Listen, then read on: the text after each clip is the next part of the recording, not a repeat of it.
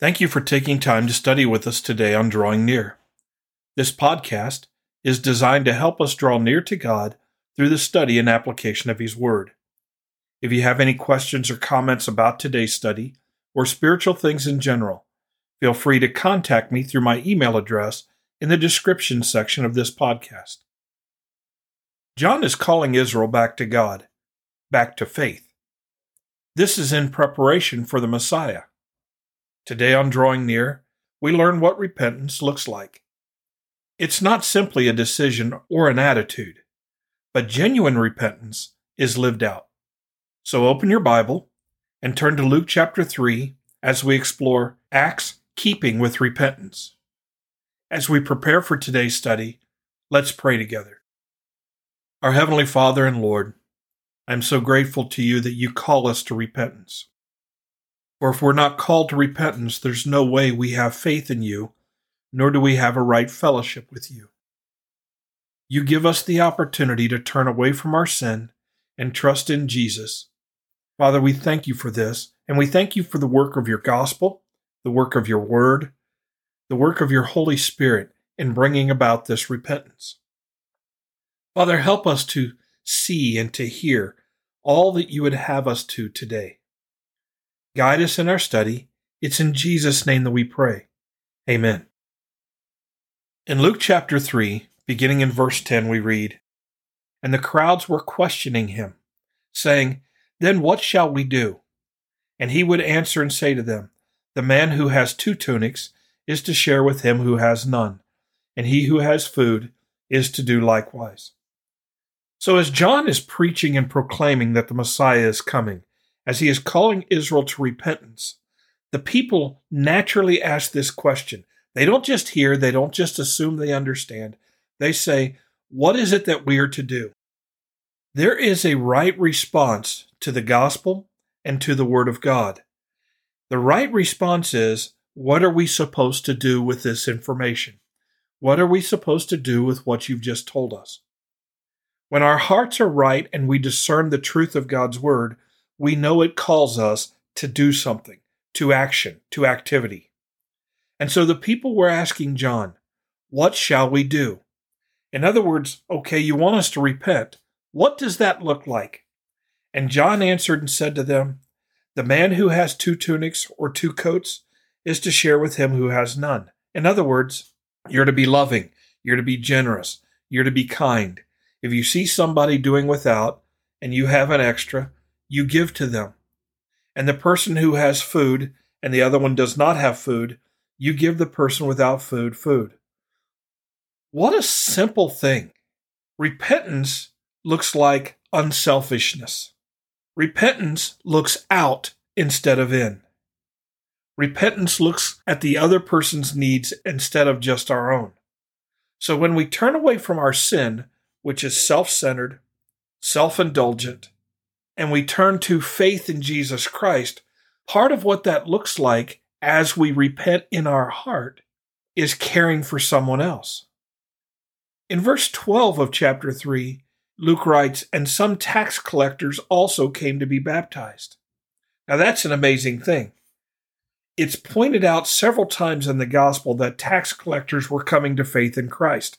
Now, of course, these people weren't coming to faith in Christ, they were just coming and being baptized for repentance. Tax collectors were hated individuals in Israel.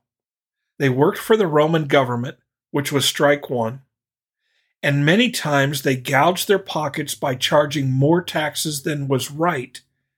And they did this taxing Israel, their own people. And so they were viewed as thieves and traitors. And many of them were very, very rich as a result of this. And so Luke writes some tax collectors also came to be baptized, and they said to him, Teacher, what shall we do? And he said to them, Collect no more than what you've been ordered to.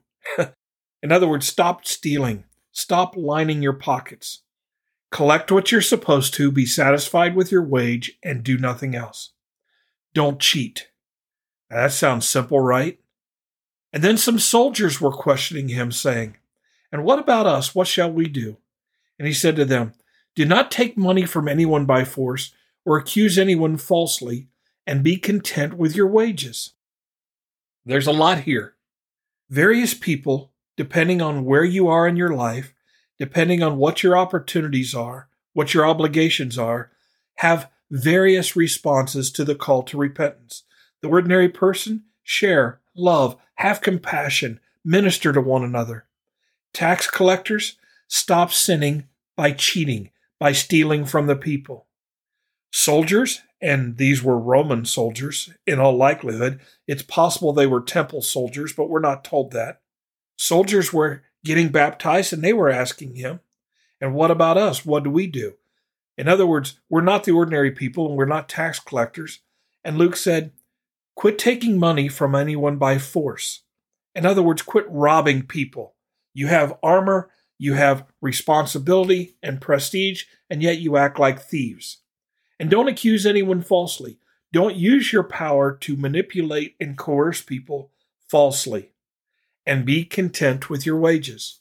Quit whining and crying about how much you get paid, or in fact, how much you do not get paid. Does that resonate with any of our hearts?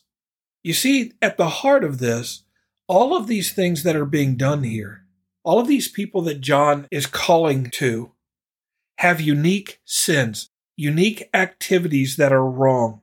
Selfishness is wrong. Stealing is wrong. Forcing people and falsely accusing and whining and crying about your wages. These are all wrong. And John is just simply saying, stop doing what's wrong and do what's in keeping with the Word of God. This is very important for us today. And we need to understand God calls us to repentance in Jesus Christ. We are to repent and be baptized, every one of us. Baptism doesn't save us. Repentance, turning away from our sin and trusting Jesus Christ by faith, is how we are saved.